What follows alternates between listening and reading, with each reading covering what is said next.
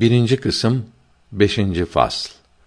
Neçli Muhammed ile çok samimi olduğumuz bu günlerde Şiilerin en çok sevdiği, aynı zamanda onların in ve ruhaniyet merkezi Kerbela ve Necef şehirlerine gitmek için Londra'dan emir geldi. Neçli Muhammed ile görüşmemize son vermeye, Basra'dan ayrılmaya mecbur oldum. Fakat bu cahil ve ahlakı bozulan adamın ileride yeni bir fırka kuracağına ve İslamiyetin içerden yıkılmasına sebep olacağına ve bu fırkanın bozuk inançlarını hazırlamış olduğuma sevinerek Basra'dan ayrıldım. Sünnilerin dördüncü, Şiilerin ise birinci halifesi olan Ali Necef'te defnedilmiştir. Necef'e bir fersah yani yürüyerek bir saat uzaklıktaki Küfe şehri Ali'nin hilafet merkeziydi. Ali öldürülünce oğulları Hasan ve Hüseyin onu Küfe'nin haricinde ve şu anda Necef denilen yerde defnettiler. Sonra Necef inkişaf etmeye, Küfe ise yıkılmaya başladı. Şii din adamları Necef'te toplandı. Evler, çarşılar, medreseler yapıldı. İstanbul'daki halife bunlara ihsanda bulunuyordu. Çünkü bir, İran'daki Şii hükümet Necef'teki Şiileri destekliyordu. Halife onların işlerine karışsaydı her iki hükümet arasındaki münasebetler gerginleşir, hatta harp dahi vaki olabilirdi. 2. Necef havalisinde Şiileri destekleyen birçok silahlı aşiret vardı. Silahları ve teşkilatları pek ehemmiyetli olmamakla beraber halife o aşiretlerle harbe girebilirdi. 3. Necef'teki Şiiler Hindistan, Afrika ve bütün dünyadaki Şiilerin mercileriydi. Halife bunlara dokunduğu zaman bütün Şiiler galeyana gelirdi. Peygamberin torunu yani kızı Fatıma'nın oğlu Hüseyin bin Ali Kerbela'da şehit edilmiştir. Irak ehli Hüseyin'i Medine'den kendilerine halife seçmek için çağırdılar. O ve ailesi Kerbela toprağına vardıklarında Irak ehli caydılar. Şam'da oturan Emevi halifesi Yezid bin Muaviye'nin emriyle onu yakalamaya çıktılar. Hüseyin ailesiyle birlikte Irak ordusuna karşı ölünceye kadar kahramanca muharebe etti. Irak ordusu galip geldi. O günden sonra Şiiler Kerbela'yı ruhani bir merkez olarak kabul ettiler ve her yerden gelip orada toplanırlar ki bizim Hristiyanlık dininde onun bir benzeri yoktur. Kerbela Şiilerin bir şehri olup içinde Şia medreseleri vardır. O ve Necef birbirini desteklerler. Bu iki şehre gitmek emrini alınca Basra'dan Bağdat'a, oradan da Fırat Nehri'nin kenarında bulunan Hulle şehrine gittim. Dicle ve Fırat Türkiye'den gelip Irak'ı yararak Basra körfezine dökülürler. Irak'ın ziraat ve refahı bu iki nehre borçludur. Ben Londra'ya döndükten sonra müstemlekeler nazırlığına gerektiği zaman Irak'a tekliflerimizi kabul ettirmek için bu iki nehrin yataklarını değiştirecek bir plan yapmasını teklif ettim. Zira su Irak'tan kesilince bizim isteklerimizi kabul etmeye mecbur olur. Hulle'den Necef'e Azerbaycanlı bir tüccar kıyafetinde gittim. Şii din adamlarıyla arkadaşlık ve samimiyet kurdum ve onları aldatmaya başladım. Onların ders halkalarına katıldım. Sünnilerin çalıştıkları gibi fen bilgilerine çalışmadıkları ve onlardaki güzel ahlaka malik olmadıklarını gördüm. Mesela bir, Osmanlı hükümetine son derece düşmandılar. Çünkü onlar Şii, Türkler Sünniydi. Sünnilere kâfir diyorlardı. 2. Şii alimleri tıpkı bizim duraklama devrindeki papazlarımız gibi kendilerini tamamen dini ilimlere vermiş, dünyevi ilimlerle çok az ilgileniyorlardı. 3. İslamiyetin hakikatinden, ulviyetinden ve fen ve teknikteki terakkilerden haberleri yoktu. Kendi kendime dedim ki, Şiiler ne zavallı insanlardır. Bütün dünya uyanık iken bunlar uyuyorlar. Bir gün gelecek, bir sel gelip onları götürecek. Birkaç kere onları halifeye isyan etmek için teşvik ettim. Beni maalesef dinleyen olmadı. Bazıları bana gülüyordu. Sanki onlara göre dünyayı yıkın diyordum. Çünkü onlar hilafete zapt edilmesi mümkün olmayan bir kal'a gibi bakıyorlardı. Onlara göre ancak beklenilen Mehdi geldiği zaman hilafetten kurtulabilirlerdi. Onlara göre Mehdi İslam peygamberinin soyundan gelen ve Hicri 255 senesinde gözlerden kaybolan 12. imamlarıdır. O şimdi hayattaymış ve bir gün zuhur edecek, zulm ve haksızlıkla dolan bu dünyayı adalet ile dolduracakmış. Hayret ediyorum. Şiiler nasıl olur da bu hurafelere inanırlar? Bu biz Hristiyanların inandığı İsa gelecek, dünyayı adalet ile dolduracak hurafesine benziyordu. Bir gün onlardan birisine İslam peygamberinin yaptığı gibi sizin de zulmü önlemeniz farz değil mi dedim. Cevaben dedi ki Allah ona yardım ediyordu. Bunun için zulmü önlemeyi başardı. Dedim ki Kur'an'da siz Allah'ın dinine yardım ederseniz o da size yardım eder. Dipnot 1. Muhammed suresi ayet 7. Allahü Teala'nın dinine yardım etmek, İslamiyete tabi olmak ve onu neşretmeye çalışmak demektir. Hükümete isyan etmek, dini yıkmak olur. Yazılıdır. Siz de şahlarınızın zulmü karşısında kılıcınıza sarılırsanız Allah size de yardım eder. Cevabı şuydu: Sen bir tüccarsın. Bunlar ise ilmi mevzulardır. Akıl erdiremezsin. Emirül Müminin Ali'nin türbesi çok tezyin edilmiş. Güzel bir avlusu, altın kaplamalı büyük bir kubbesi ve iki büyük minaresi vardı. Her gün bu türbeyi çok sayıda Şii ziyaret eder. Cemaat ile namaz kılarlar. Ziyaretçilerin her biri önce eşiğine eğilir, onu öper. Sonra kabre selam verirdi. Evvela izin ister, sonra girerlerdi. Türbenin büyük bir avlusu ve bu avluda din adamlarıyla ziyaretçiler için birçok oda vardı. Kerbela'da Ali'nin türbesine benzer iki türbe vardı. Birincisi Hüseyin'e, ikincisi ise onunla beraber Kerbela'da şehit olan kardeşi Abbas'a aittir. Şiiler Necef'te yaptıklarının aynını Kerbela'da da yapıyorlardı. Kerbela'nın iklimi Necef'inkinden daha güzeldi. Etrafında güzel bahçeler ve akarsular vardı. Irak seferimde kalbimi ferahlandıran bir manzara ile karşılaştım. Bazı hadiseler Osmanlı hükümetinin sonunun yaklaştığını haber veriyordu. Zira İstanbul hükümeti tarafından tayin edilen vali cahil ve zalim bir adamdı. Canının istediği gibi hareket ederdi. Halk ondan razı değildi. Sünniler vali onların hürriyetlerini tahdid ettiği ve onlara kıymet vermediği için Şiilerse kendi aralarında vilayete layık olan peygamberin soyundan seyitler ve şerifler varken bir Türk vali tarafından idare edilmekten rahatsızlardı. Şiilerin hali çok vahim idi. Pislik ve yıkıntılar içinde yaşıyorlardı. Yollar emniyetsizdi. Yol kesenler daima kervanları gözlüyorlar. Beraberlerinde asker olmayınca hemen saldırıyorlardı. Bunun için hükümet onlarla birlikte bir müfreze asker göndermedikçe kafileler sefere çıkamıyordu. Şii aşiretler arasında kavgalar çoktu. Her gün birbirlerini öldürüp yağmalıyorlardı.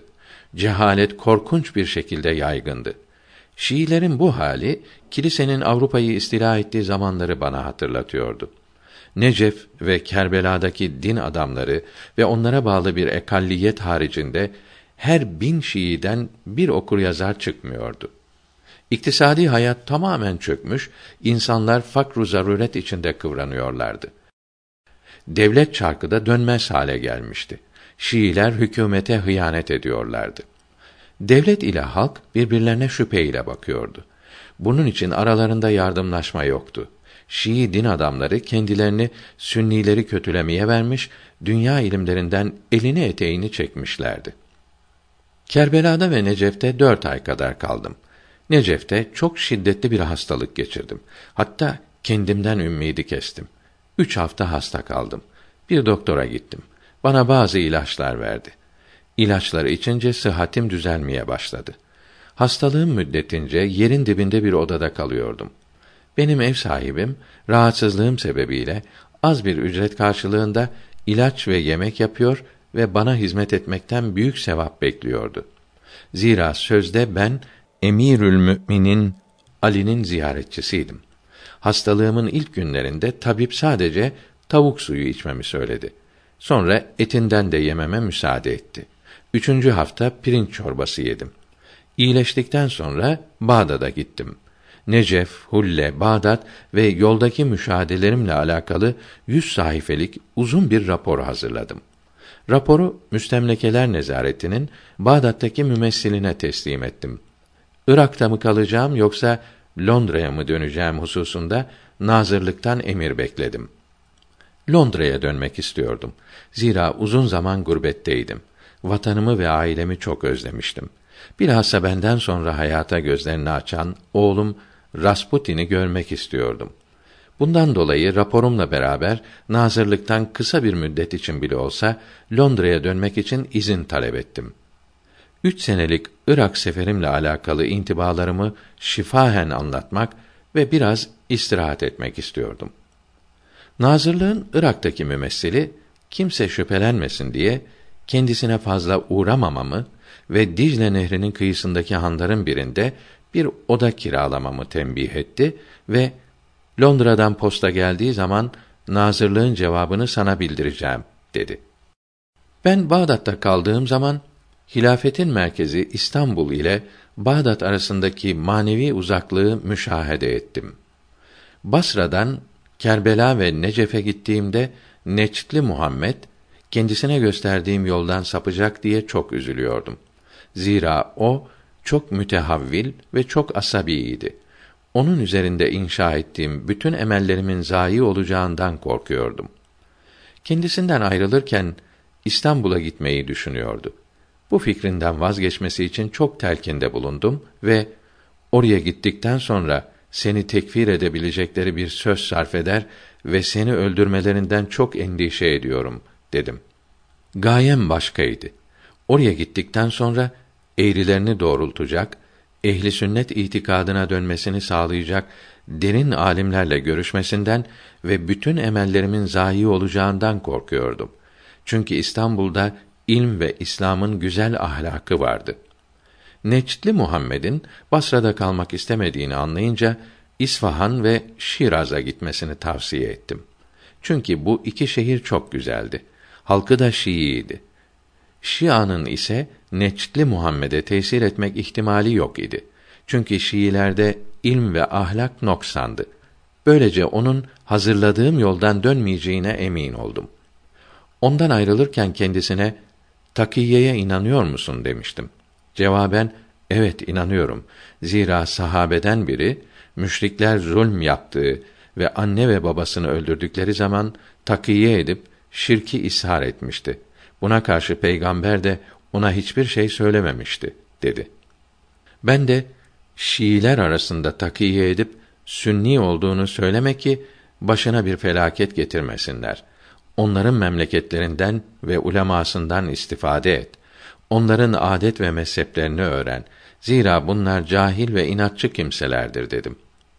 Oradan ayrılırken zekat olarak bir miktar para verdim. Zekat muhtaçlara dağıtılmak üzere alınan İslami bir vergidir. Ayrıca bilmesi için bir hayvan alıp hediye ettim. Böylece ayrıldık. Ayrıldıktan sonra kendisiyle irtibatım kesildi. Bunun için çok rahatsızdım. İkimiz de Basra'ya dönmek üzere ayrıldık.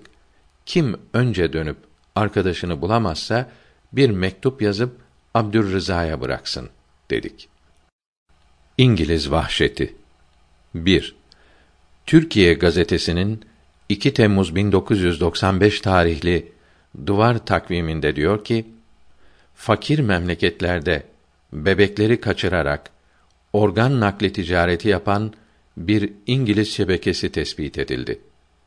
Brezilya'dan gelen bir haberde diyor ki, Cambridge şehrindeki milletler arası aza nakli teşkilatı kaçırılan bebekler hakkında tahkikat yapmaktadır bazı İngiliz hastanelerinin bu bebek azalarına rağbet gösterdikleri, çok pahalı satın aldıkları tespit edilmiştir.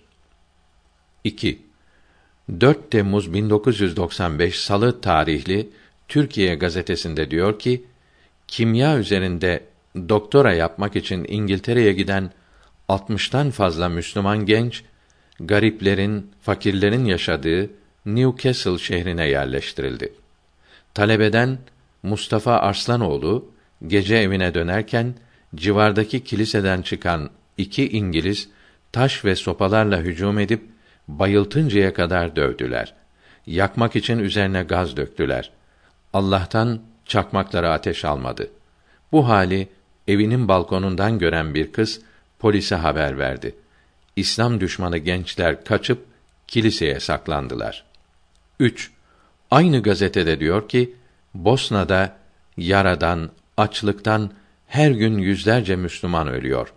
Açlıktan ağlayan, bayılan yavrularının feryatlarını duymamak için ana babalar sokaklara kaçıyorlar. İslam memleketlerinden gelen gıda maddelerini Sırplar alıyor. İngilizlerin idaresindeki Birleşmiş Milletler askerleri Sırplara casusluk yapıyor. Bu askerler ve Hristiyan turistler Müslümanların vücutlarından kan fışkırırken Avrupa'dan gelen bu İslam düşmanları şeref kadehleri kaldırıyor. Bosna'daki canavarlık İngilizler tarafından planlandı. 1988'de Kosova'da başlatıldı. Milosevic maşa olarak seçildi. İngilizler Sırplara korkmayın, arkanızda biz varız diyorlar.